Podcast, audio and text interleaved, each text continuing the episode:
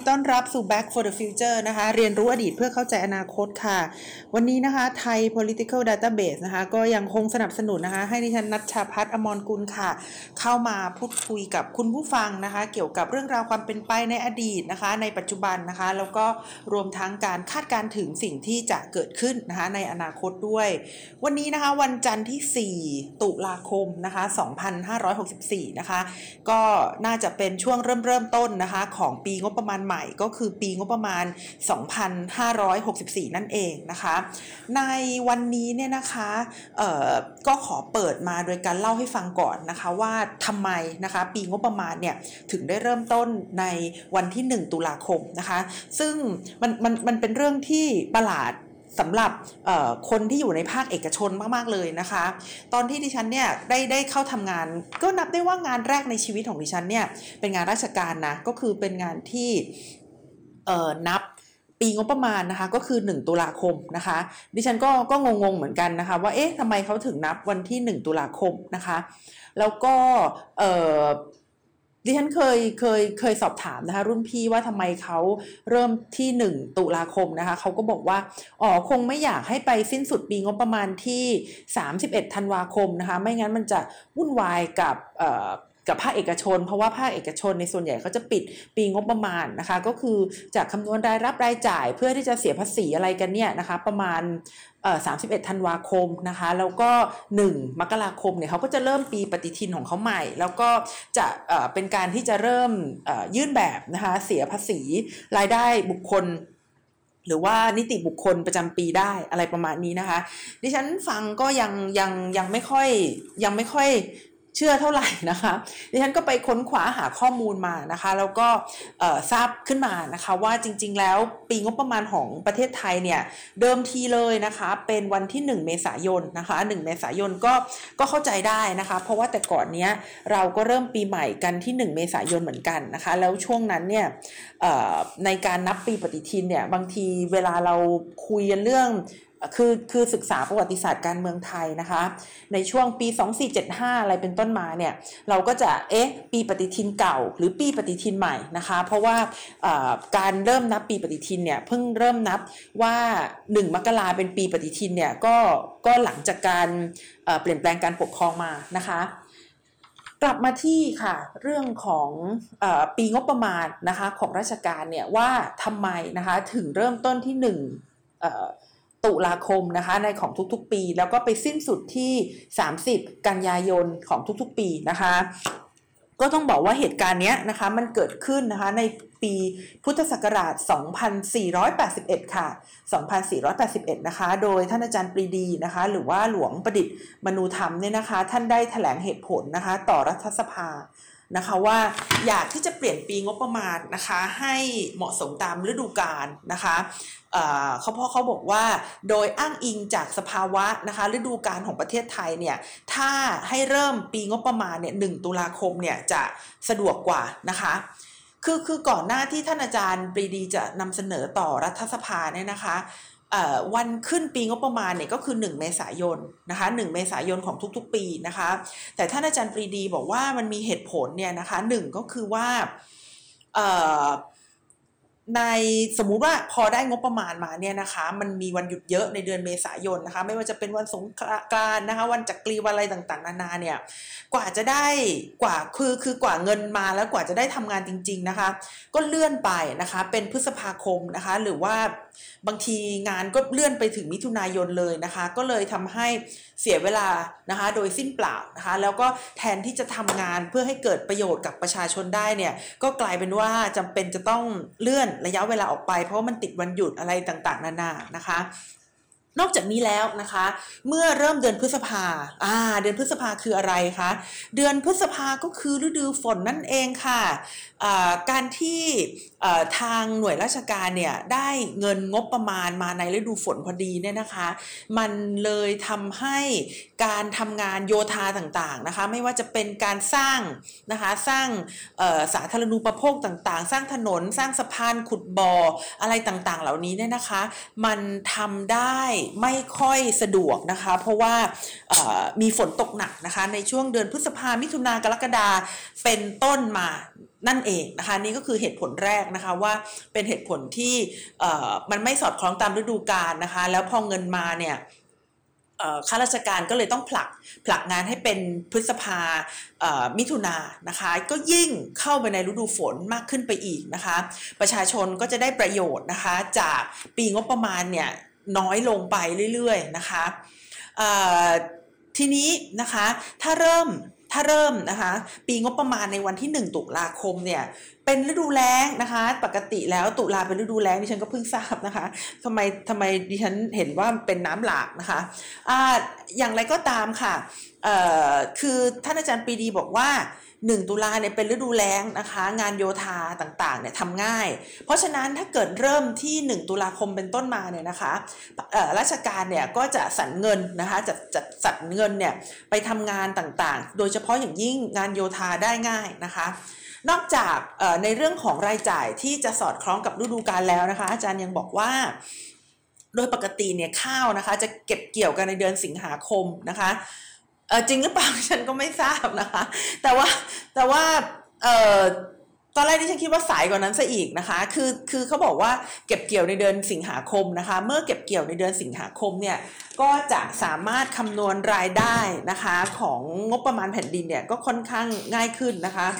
คือคือเก็บเกี่ยวเดือนสิงหาคม แล้วก็อาจจะเอาเข้าไปขายนะคะ แล้วก็เสียภาษีให้กับภาครัฐ ก็จะเป็นรายได้ของภาครัฐตามลำดับนะคะกินน้ำก่อน นอกจากนี้นะคะอาจารย์ปีดียังบอกว่าประเทศต่างๆ เนี่ยเขาก็วางปีงบประมาณนะคะไม่สอดคล้องกับปีปฏิทินเหมือนกันนะคะทำให้การทำงานนะคะ โดยทั่วไปเนี่ยก็คือคือคือมันแล้วแต่ประเทศอะที่จะกำหนดนะคะตามภูมิอากาศต่างๆนะคะ ยกตัวอย่างเช่นประเทศอังกฤษนะคะ ในเดือนเมษายนเนี่ยเป็นการเริ่มต้นของฤดูใบไม้ผลินะคะ ก็จะเป็นฤดูที่เหมาะสมสำหรับการเริ่มต้นทำงานอะไรใหม่ ๆนะคะท่านอาจารย์ปรีดีก็เลยบอกว่า ควรที่จะนะคะควรที่จะเเเปลี่ยนแปลงนะคะ ปีงบประมาณให้เป็น 1 ตุลาคมนะคะของทุกๆปี แล้วก็สิ้นสุดนะคะใน เดือนกันยายนของทุกๆปีนะคะ การก็เป็นไปตามชนี้นะคะ ก็เลยนำมาเล่าให้ฟังนะคะ เนื่องจากว่าเป็นการเริ่มต้นปีงบประมาณใหม่นั่นเองนะคะเอ่อสำหรับวันนี้จริง ๆ แล้วเนี่ยนะคะ ก็น่าจะเป็น episode ปิดนะคะ คือคือเอ่อซีรีส์ที่พูดมา3-4ครั้งนี้นะคะ ก็เป็นซีรีส์เกี่ยวกับปัญหานะคะเศรษฐกิจนะคะในประเทศจีนเนี่ยนะคะ เมื่อ 2 สัปดาห์ที่แล้วเนี่ยก็ได้พูดเรื่อง Evergrande นะคะ แล้วก็สัปดาห์ที่ผ่านมาเนี่ยก็ได้พูดถึงไอ้ HNA Group นะคะ ทั้งทั้งสองกลุ่มธุรกิจนี่นะคะ ก็เป็นกลุ่มธุรกิจที่ใหญ่มากๆเลยนะคะ แล้วก็เป็นกลุ่มธุรกิจที่มีความเกี่ยวข้องนะคะกับเศรษฐกิจอื่นๆนะคะ ภายในประเทศจีนด้วยทีเดียวนะคะ ซึ่งเป็นสิ่งที่เราก็จำเป็นจะต้องจับตามองนะคะ เพราะว่าเศรษฐกิจจีนเนี่ยก็ไม่ใช่ย่อยๆในโลกนะคะ แล้วก็การขยายตัวในระดับนี้เนี่ยนะคะ ประมาณ 10 ปีนะคะ เศรษฐกิจของจีนเนี่ยอาจจะเป็นเศรษฐกิจที่ใหญ่ที่สุดเศรษฐกิจหนึ่งในในโลกก็ได้นะคะ แต่ตอนนี้เนี่ยก็ยังคงเป็นที่สหรัฐอเมริกาอยู่นะคะวันนี้ที่ฉันก็จะมาเล่าให้ฟังนะคะถึงการส่งออกนะคะแนวทางการพัฒนานะคะในแบบจีนนั่นเองนะคะ แล้วสองครั้งที่เราพูดคุยกันเรื่อง Evergrande กับ HNA เนี่ยก็จะได้ทำให้คุณผู้ฟังนะคะ ฟังว่า บางทีการขยายตัวแบบรวดเร็วนะคะของจีนเนี่ยมันมันก็ไม่ได้เป็นเรื่องที่ดีหรือว่าไม่มีอุปสรรคนะคะเสมอไปนะคะพูดพูดถึงรายการของดิฉันเนี่ยคงคนคงฟังน้อยนะคะเออดิฉันก็จะพยายามปรับปรุงนะคะให้ให้การพูดนะคะหรือว่าเนื้อหาสาระเนี่ยมันมันดีขึ้น คือทำไมถึงคิดว่าคนฟังน้อย เพราะว่าหลายๆเรื่องอะค่ะที่ที่เป็นเอ่อเรื่องที่ดิฉันพูดไปตั้งอาจจะ อาจจะปีหนึ่งไปแล้วนะคะ อย่างเช่นดิจิทัลหยวนเนี่ยนะคะเอ่อแล้วมันมีมีมีคนสงสัยว่าทำไมดิจิทัลหยวนถึงเป็นภัยความมั่นคงเนี่ยค่ะดิฉันก็แบบเอ้าก็ดิจิทัลหยวนนะคะ ถ้าถ้ามันมาเข้ามาเอ่อยืนอยู่ในแถวหน้านะคะ เทียบเคียงกับเงิน US ดอลลาร์นะคะ มันก็จะทำให้ความสำคัญนะคะของของเงิน US ดอลลาร์ในตลาดโลกเนี่ยลดลงไปนะคะ ซึ่งซึ่งมันไม่ใช่แค่เรื่องเศรษฐกิจเท่านั้นนะคะ ความสำคัญของเงิน US ดอลลาร์ในตลาดโลกเนี่ย มันสำคัญตรงที่ว่า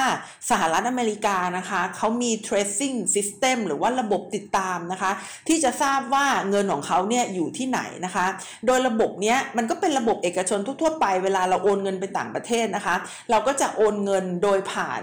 สื่อที่เขาเรียกว่า SWIFT นะคะเอ่อไอ SWIFT เนี่ยนะคะ เวลาเงินจะโอนไปไหนเนี่ย ทางการสหรัฐอเมริกาเขารู้หมดนะคะ เพราะฉะนั้นในเรื่องของการซื้ออาวุธนะคะ ในเรื่องของการฟอกเงินนะคะ ในเรื่องของการซื้อขายยาเสพติดเนี่ยก็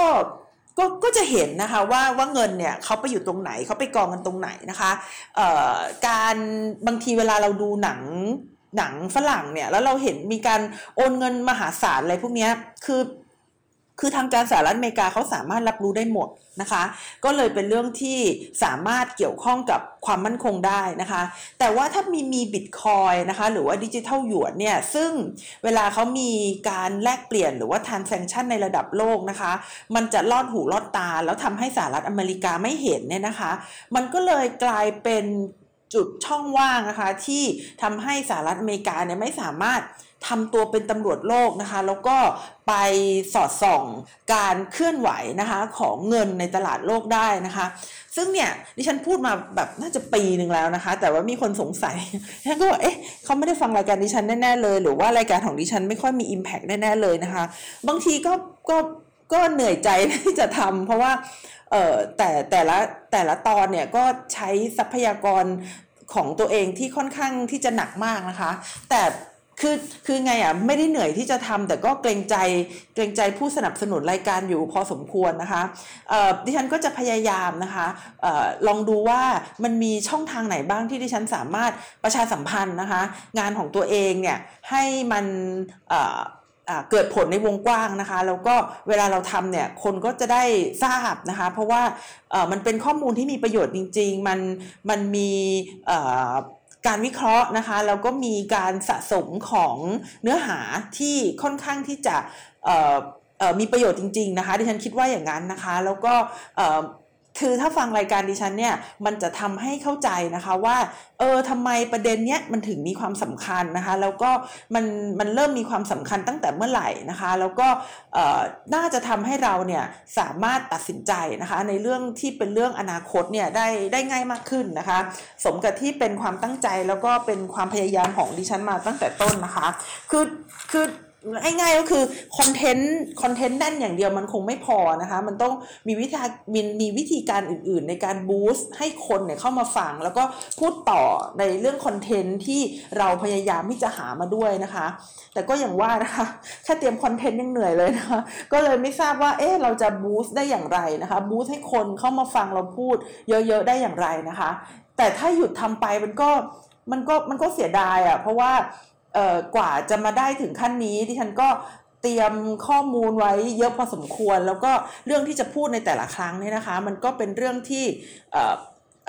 เก็บเป็นคือคือเราเป็น directory ไงว่าวันนี้เราจะพูดเรื่องนี้เรื่องนั้นนะคะ แล้วก็เก็บเก็บข้อมูลมาเรื่อยๆนะคะ ก็ค่อนข้างที่จะมีความหลากหลาย แล้วก็พยายามที่จะพูดเนื้อเนื้อหานะคะ ให้ให้มีความสัมพันธ์เชื่อมโยงกับเรื่องต่างๆ ที่เกี่ยวข้องกับ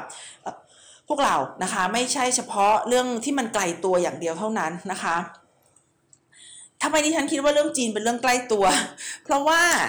นะคะเพราะว่าการที่เราเนี่ยไปมองเห็นการพัฒนาของจีนนะคะว่าเป็นแนวทางการพัฒนาที่ดีงามที่ถูกต้องที่จะเป็นคำตอบให้กับประเทศของเราเนี่ยนะคะ การที่เรามองแบบนี้มันเป็นหนทางสู่สู่ความ จะเรียกได้ว่าเป็นความตกต่ำนะคะของระบอบประชาธิปไตยนะคะได้เลยนะคะ วันนี้ที่ฉันก็จะมาเล่าให้ฟังนะคะ ซึ่งสองครั้งล่าสุดที่ที่ฉันพูดไปเนี่ยดิฉันได้พูดถึง Evergrande นะคะ Evergrande กับ HNA แล้วนะคะว่าการพัฒนาในตัวแบบของจีนเนี่ยมันมันก็ไม่ได้หมายความว่ามันจะดีนักหนานะคะ มันก็มีช่องว่างเหมือนกันนะคะ มันก็มีช่องว่างพอๆกับ การพัฒนานะคะในแบบ neoliberalism นะคะหรือว่าการพัฒนาที่มีสหรัฐอเมริกาเป็นผู้นำนั่นแหละนะคะคือคือคือเราไม่ต้อง take side ไงว่าโอ้อเมริกาดีทุกอย่างหรือเราก็ไม่ต้อง take side ไงนะคะว่าจีนดีทุกอย่างนะคะแต่ว่าเราควรที่จะมาทำความเข้าใจนะคะว่าไม่ว่าจะเป็นการนำเสนอของประเทศใดนะคะ ก็ไม่มีประเทศใดที่จะพูดถึงข้อไม่ดีของตัวเองหรอกนะคะ โดยเฉพาะอย่างยิ่งนะคะเอ่อ คือในเดือนกรกฎาคมที่ผ่านมาเนี่ย ดิฉันก็ได้อ่านนะคะ แถลงการของพรรคคอมมิวนิสต์จีนนะคะ คืออ่านแล้วโกรธอ่านแล้วก็รู้สึกว่าแบบหนุ่ยมันกล้าพูดอย่างนี้ได้ยังไงนะคะ อย่างเช่นนะคะ สีจิ้นผิงเนี่ยเขาเขาก็บอกว่า โอ้ยเราจะต้องทำมากกว่านี้นะคะ ในการแบ่งปันเรื่องราวความสำเร็จของพรรคคอมมิวนิสต์จีนให้ทั้งโลกได้รับรู้นะคะ คือที่ฉันฟังแล้วโกรธไงว่า เออ หนึ่งนะคะในในอดีตเนี่ยคุณมีปัญหาเยอะแยะเลยนะคะ ไม่ว่าจะเป็นปัญหาการก้าวกระโดด Great Leap Forward ที่ทำให้คนเสียชีวิต 30-40 ล้านคนนะคะ หรือว่าในช่วง การปฏิวัติวัฒนธรรมนะคะ ซึ่งเป็นนโยบายของพรรคคอมมิวนิสต์จีนจริง ๆ แล้วสุดท้ายก็ไปโทษแก๊งสี่คนอะไรเหล่านั้นเนี่ยนะคะ ก็ทำให้คนตายทำให้คนถูกละเมิด สิทธิมนุษยชนนะคะ แม้แต่พ่อของสีจิ้นผิงก็เป็นเหยื่อนะคะของการ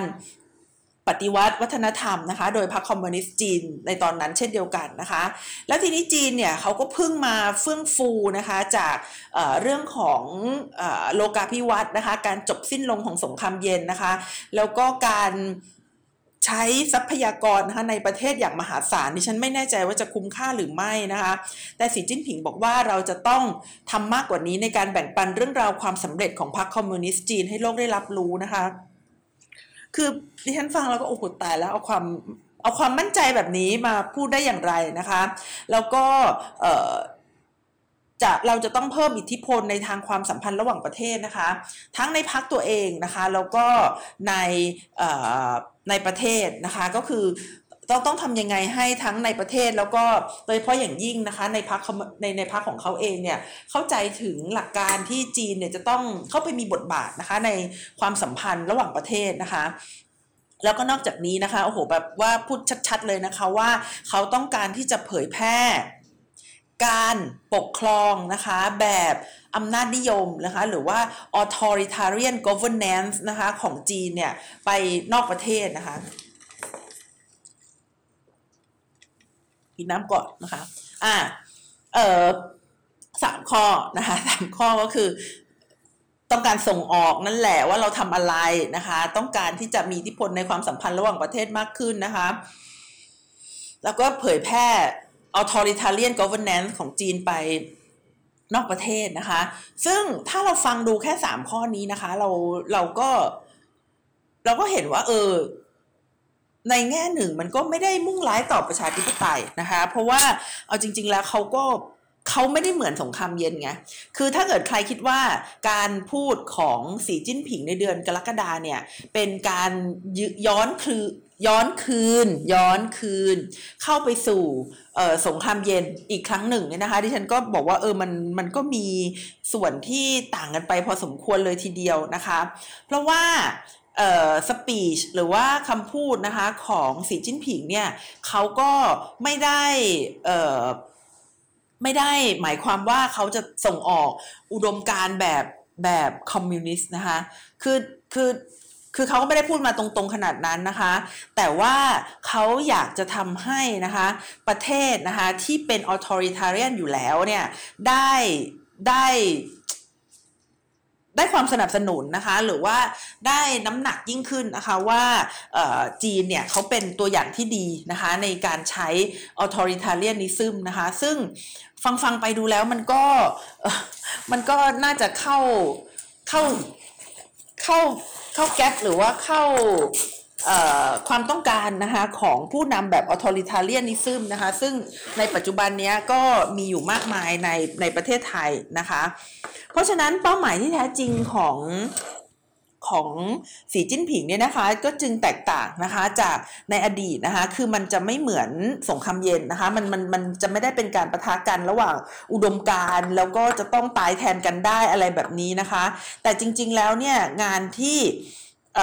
สีจิ้นผิงทำสามอย่างเนี่ยนะคะหนึ่งก็คือต้องการทำมากขึ้นในการแบ่งปันเรื่องราวความสำเร็จของพรรคคอมมิวนิสต์จีน ให้ทั้งโลกได้รับรู้นะคะ ดิฉันเรียกตรงนั้นว่าเป็นโพพากันดานะคะ หรือว่าการโฆษณาชวนเชื่อนะคะสองนะคะการเพิ่มอิทธิพลนะคะของ จีนนะคะในความสัมพันธ์ระหว่างประเทศเนี่ยนะคะ ก็คือเป็นเรื่องของการเพิ่มอิทธิพลนะคะทางเศรษฐกิจนะคะดิฉันคิดว่าเป็นการเน้นนะคะอิทธิพลทางเศรษฐกิจและอิทธิพลนะคะด้านความมั่นคงนั่นเองนะคะ ข้อ3นะคะคือการเผยแพร่นะคะแนวทางการปกครองแบบอัตตนิยมนะคะหรือว่า authoritarianism นะคะของจีนไปนอกประเทศเนี่ยตรงนี้ดิฉันคิดว่า เป็นการสนับสนุนระบอบการปกครองภายในของตัวเองนะคะ ก็คือเป็น I.O. ของจีนนั่นแหละ ที่จะบอกกับนานาชาตินะคะว่าเออของฉันเนี่ยเป็นแบบนี้แล้วดี ทีเนี้ยพูดไปเนี่ยต่างชาติไม่เชื่อไม่เป็นไร แต่ว่ากลุ่มเป้าหมายของจีนนะคะในการที่จะทำ I.O. ครั้งนี้คือใคร คือจีนนั่นเองนะคะ ก็คือคนจีนนั่นแหละนะคะ ที่อยากที่จะบอกกับคนจีนให้รับรู้กันโดยทั่วไปนะคะว่าระบอบการปกครอง ระบอบการบริหารนะคะ วิธีการพัฒนาทางเศรษฐกิจของจีนเนี่ยเป็นที่ยอมรับกันทั่วโลกนะดูสิดูสินะคะเพราะฉะนั้นนะคะสามอย่างเนี้ยจริงๆแล้วนะคะเป็น เรื่องคือคือเหมือนกับว่าเขาพูดเพื่อที่จะแสดงอิทธิพลไปนอกประเทศ แต่ว่าจริง ๆ แล้วเนี่ยนะคะ ถ้าดูกันเนี่ยมันเป็นเรื่องที่จะช่วยระบอบการปกครองข้างในของตัวเองนะคะ ให้เข้มแข็งมากขึ้นนะคะ มากขึ้นมากกว่านะคะ เพราะว่าสิ่งที่เขาทำไปแล้วเนี่ย สิ่งที่เขาทำไปนะคะ คือสิ่งที่เขาพูดไปเนี่ย มันก็ ไม่น่าจะทำให้ประชาธิปไตยอ่อนแอลงนะคะ ทีนี้มันก็ต้องวิเคราะห์กันนะคะว่าการที่สีจิ้นผิงเนี่ยนะคะต้องการโปรโมทวิธีการปกครองแบบอำนาจนิยมนะคะ หรือว่า authoritarian governance เนี่ยนะคะทำให้เกิดประโยชน์อย่างไรนะคะ มีดีอะไรนะคะ คือว่าต้องเข้าใจแล้วก็ต้องย้ำไปในจุดนี้นะคะว่าจีนเนี่ยเขาสนับสนุนนะคะ การปกครองแบบอำนาจนิยมนะคะ หรือว่าสนับสนุนพรรคคอมมิวนิสต์ของตัวเองของตัวเองนะคะ แต่ว่าไม่ได้สนับสนุนระบอบหรือว่าอุดมการณ์แบบมาร์กซิสเลนินิสนะคะ เพราะฉะนั้นในทางหนึ่งเนี่ย สิ่งที่จีนพยายามที่จะพูดถึงเนี่ย มันไม่ได้ไปถึงระดับอุดมการณ์นะ มันไม่ได้ไปถึงระดับอุดมการณ์แต่มันไปที่ระบอบนะคะ ไปที่ระบอบก็คือระบอบของพรรคตัวเองนะคะ ระบอบของอตัวเองเนี่ยทั้งนี้นะคะ เพื่อต้องการนะคะการสนับสนุนทางการเมืองมากกว่านะคะจีนเนี่ยนะคะโดยสีจิ้นผิงเนี่ยนะคะพยายามพูดอยู่เสมอนะคะว่ารูปแบบนะคะรูปแบบการปกครองแบบไม่เสรีของตัวเองเนี่ยนะคะ เหนือกว่ารูปแบบการปกครองแบบ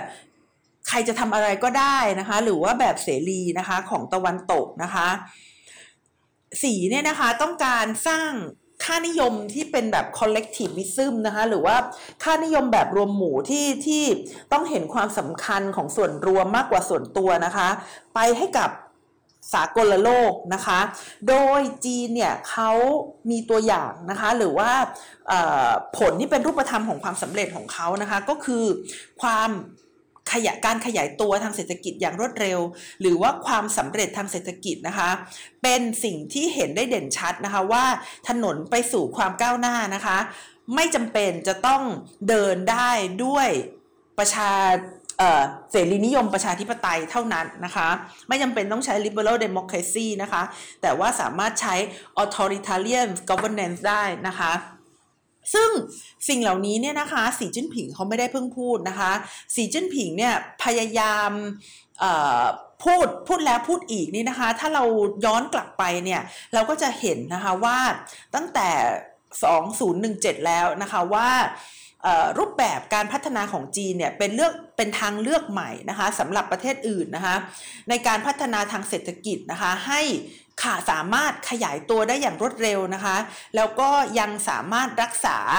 เอกราชนะคะหรือว่าความเป็นตัวของตัวเองได้ด้วยนะคะ โดยที่ไม่ต้องพยายามที่จะเปลี่ยนแปลงประเทศตัวเองนะคะ ให้เป็นประชาธิปไตยนะคะฟังฟังแล้วก็โอ้โห ต้องมั่นขนาดไหนนะคะ ที่จะที่จะพูด ได้อย่างนี้นะคะ แต่ว่าข้อความที่ที่ฉันเล่ามาให้ฟังเนี่ยนะคะ ก็คือข้อความที่สีจิ้นผิงพยายามพูดให้โลกฟังว่าแนวทางการพัฒนาเศรษฐกิจเนี่ยมันมันมันไม่จำเป็นจะต้องเป็น liberal democracy นะ มันเป็นมันเป็นอำนาจนิยมได้แล้วถ้าใช้วิธีการแบบเราเราก็ไม่จำเป็นต้องเป็นประชาธิปไตยซะหน่อยนะคะ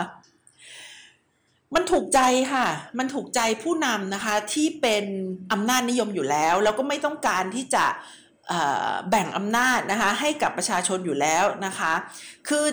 ถ้าเกิดสามารถประสบความสำเร็จทางเศรษฐกิจได้นะคะ โดยที่ไม่ต้องตอบสนองความต้องการของประชาชน หรือว่าโดยที่ไม่ต้องการฟังอะไรจากประชาชนมากมายเนี่ยนะคะ มันมันก็ถูกใจนะคะ มันก็ถูกใจเพราะว่านะคะ นักการเมืองจีนเนี่ยนะคะเขาพยายามพูดถึงสิทธิของประเทศนะคะ ที่จะเลือกระบบการเมืองนะคะว่า เอ้ย ประเทศใดประเทศหนึ่งเนี่ยอยากจะเป็นอำนาจนิยมนะคะหรือประชาธิปไตยเนี่ยนะคะก็แล้วแต่เขานะคะแล้วก็มักจะพูดถึงสหรัฐอเมริกาเนี่ยที่ชอบมาก้าวไก่ที่ชอบมาพยายามออบอกให้ประเทศต่างๆเนี่ยใช้ระบอบการปกครองแบบไหนนะคะ ก็คงไม่ใช่เฉพาะอเมริกาประเทศเดียวนะคะ ก็คง คงหลายประเทศนะคะ แต่แต่พูดไปแล้วเนี่ยนะคะ ก็ก็แปลกๆนะคะ ก็แปลกๆ เพราะว่าเอ่อเอ่อจีนเขาเนี่ยไม่ได้แสดงสถานภาพที่ว่าอยากจะเป็นพี่ใหญ่นะคะในทางด้านอุดมการณ์แบบคอมมิวนิสต์มาร์กซิสนะ แต่ว่าเขาจะเป็นพี่ใหญ่นะคะในแง่ของระบอบการปกครองที่ประสบความสำเร็จนะคะ โดยไม่จำเป็นจะต้องเป็นประชาธิปไตยนะคะ ซึ่งหากเรามาดูนะคะว่าในสถานการณ์ที่ประชาธิปไตยกำลังอ่อนแอลงทั่วโลกนะคะ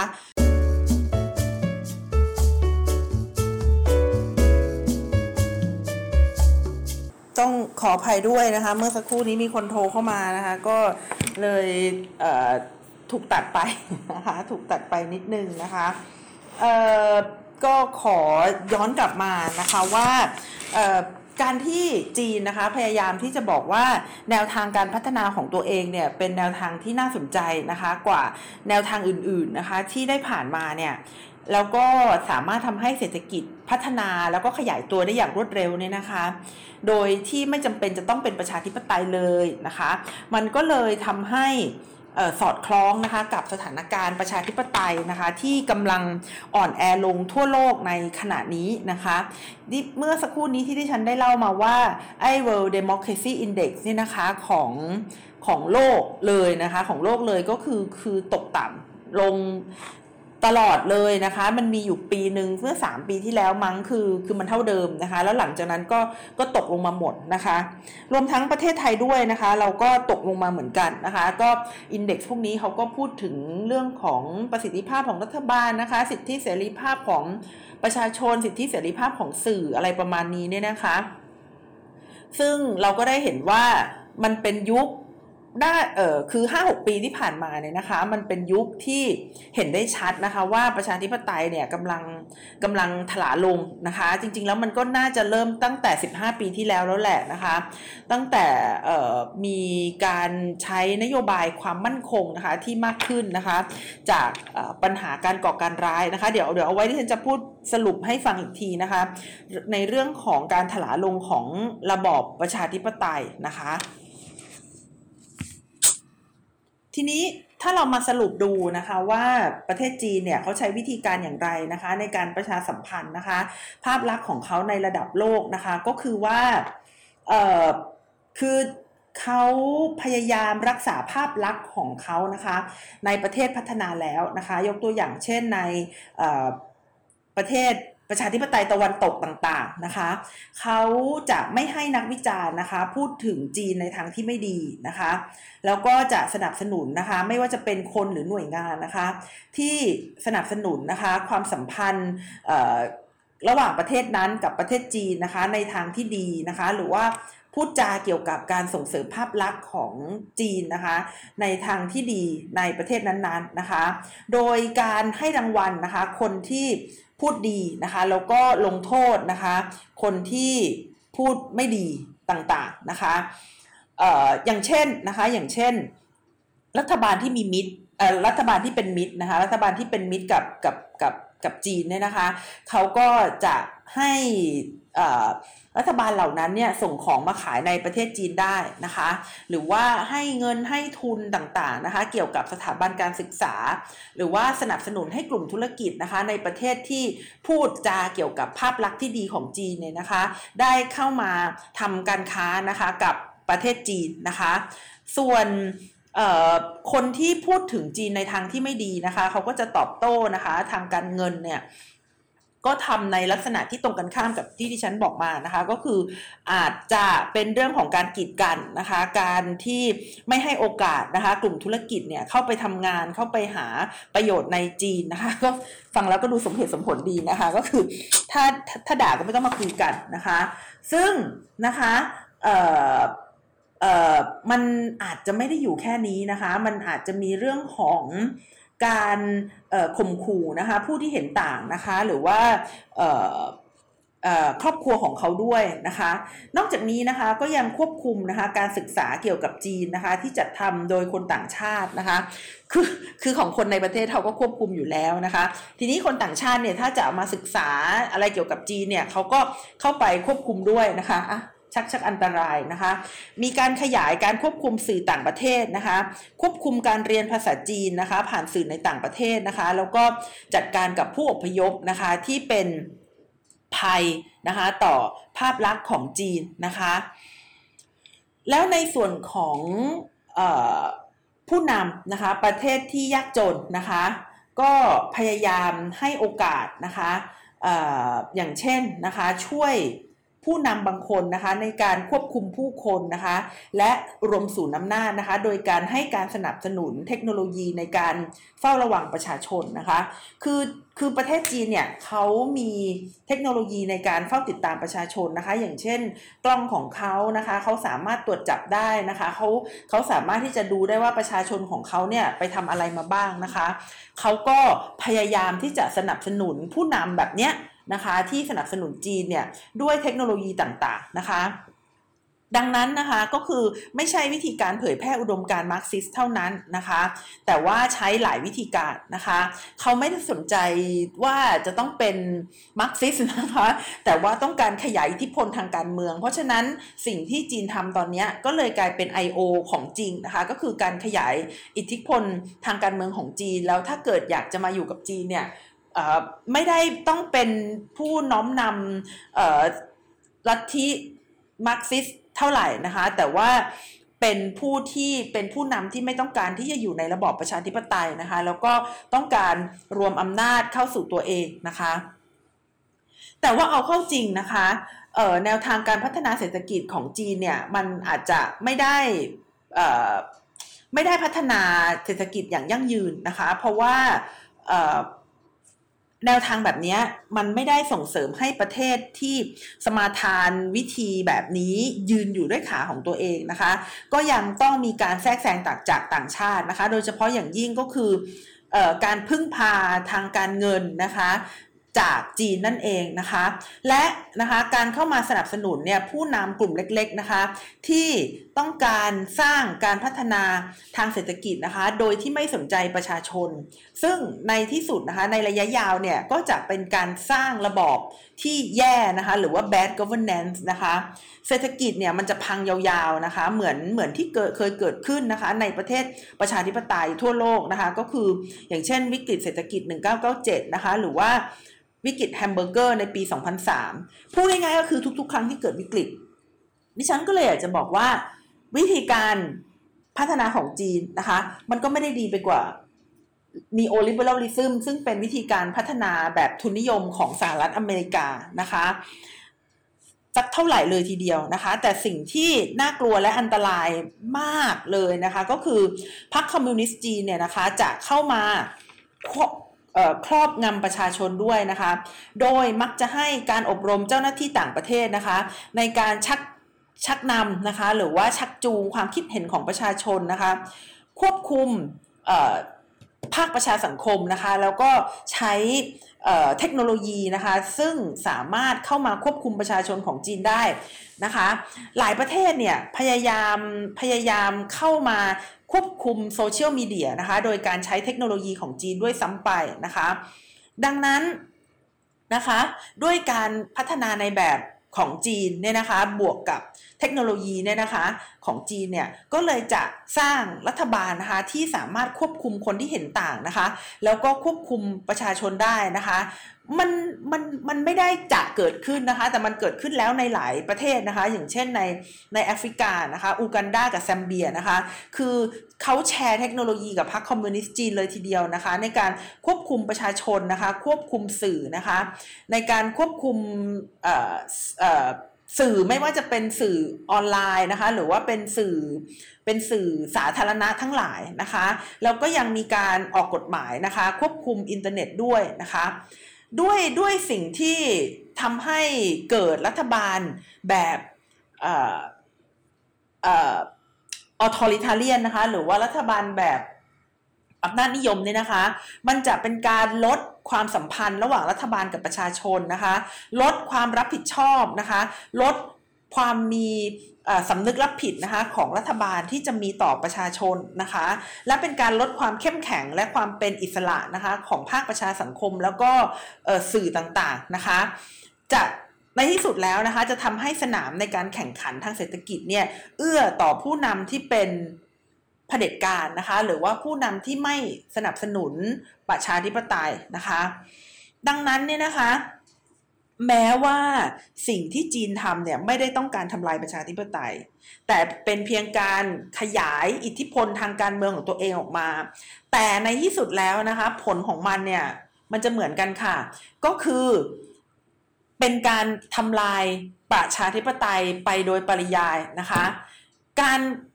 ความพยายามของจีนในการรักษาความมั่นคงนะคะทำให้ ลดนะคะความเป็นอิสระนะคะของของประเทศต่างๆนะคะลดแต่แต่ว่าจะไปเพิ่มความเป็นอิสระของรัฐบาลนะคะที่มีต่อประชาชน ก็พูดง่ายๆนะคะก็คือว่ามันจะไม่ได้สร้างระบอบอำนาจนิยมที่ดีนะคะแต่มันจะสร้างระบอบอำนาจนิยมที่เห็นแก่ตัวนะคะแล้วก็กัดกร่อนนะคะทำลายนะคะ ประชาชนนะคะแล้วก็ระบอบภายในประเทศด้วยนะคะเพราะอย่างนี้เนี่ยนะคะทำไมจีนถึงได้ทำสำเร็จนะคะดิฉันก็วิเคราะห์ว่านะคะในรอบ อาจจะตั้งแต่ปี 2016 เป็นต้นมาเนี่ยนะคะ สหรัฐอเมริกาเนี่ยนะคะ โดยประธานาธิบดีทรัมป์นะคะ เขาหันหลังให้โลกนะคะ แล้วก็อังกฤษเนี่ยนะคะ เขาก็วุ่นวายนะคะ กับสหภาพยุโรปเนี่ย ก็วุ่นวายกันนะคะ ในเรื่องของการออกจากสหภาพยุโรปนะคะ นอกจากนี้ก็ยังเเห็นนะคะ ในเรื่องของการล่มสลายของการพัฒนาแบบ neoliberalism ในประเทศพัฒนาแล้วนะคะ อย่างเช่นที่สหรัฐอเมริกามีการเพิ่ม QE นะคะ วิกฤตกรีซวิกฤตโลกแฮมเบอร์เกอร์ต่างๆนะคะ แต่นะคะวันนี้เนี่ยวัตถุประสงค์ก็คือว่าจริง ๆ แล้วนะคะ ระบอบ authoritarianism เนี่ยนะคะ มันเอ่อ มันไม่ได้จะนำไปสู่การพัฒนาเศรษฐกิจที่มีประสิทธิภาพเสมอไปนะคะ ในที่สุดแล้วนะคะ มันสร้างความคลุมเครือนะคะ สร้างความไม่โปร่งใสนะคะ สร้างทุนนิยมพวกพ้องนะคะ แล้วก็สร้างความไม่มีความสำนึกรับผิดนะคะกับประชาชน แล้วก็จะนำไปสู่การละเมิดสิทธิมนุษยชนได้นะคะ การล่มสลายทางเศรษฐกิจไม่ว่าจะเป็นระบอบไหนก็ตามทีนะคะ มันมาจากการคอร์รัปชันนะคะ ความไม่โปร่งใสและการไม่มีธรรมาภิบาลนะคะ ไม่ได้มาจากการที่รัฐบาลนะคะไม่มีไม่มีอำนาจแบบที่จีนนะคะเขาพยายามทำให้รัฐบาลในแต่ละประเทศมีอำนาจนะคะ ก็เอ่อก็ขอจบกันนะคะ ในวันนี้เพียงแค่นี้ก่อนนะคะ ก็ต้องอขอโทษคุณผู้ฟังที่มีอุปสรรคอยู่บ้างนะคะ คือคือปกติดิฉันก็จะปิดปิดเอ่อเสียงโทรศัพท์ หรือว่าบางทีตอนที่อัดเนี่ยดิฉันก็จะไปโหมดโหมดไฟล์โหมดนะแต่ว่าพอดีวันนี้ดิฉันคิดว่าเจ็ดโมงเช้าแปดโมงเช้ามันไม่น่าจะมีใครโทรมาแต่ก็มีคนโทรมา ก็ก็ขออภัยด้วยนะคะอขอบคุณน้องกันด้วยนะคะ ที่ช่วยต่อออ คลิปนะคะสองคลิปให้ให้เป็นอันเดียวกันนะคะ ขอขอบคุณคุณผู้ฟังนะคะ แล้วก็ก็จะพยายามไปนั่งคิดนะคะว่าจะทำอย่างไรนะคะให้เนื้อหาของดิฉันเนี่ยสามารถ ขยายไปนะคะในสากลโลกนะคะคือคือในเมื่อเราทำงานหนักเนี่ยนะคะ เราก็อยากที่จะให้งานของเราเนี่ยได้รับการยอมรับนะคะ แล้วก็เป็นความรู้ที่ได้รับการถ่ายทอดไปด้วยนะคะ ขอบคุณคุณผู้ฟังมาก ๆ เลยค่ะสำหรับการสนับสนุนนะคะ วันนี้ต้องขอลาไปแต่เพียงเท่านี้ค่ะ สวัสดีค่ะ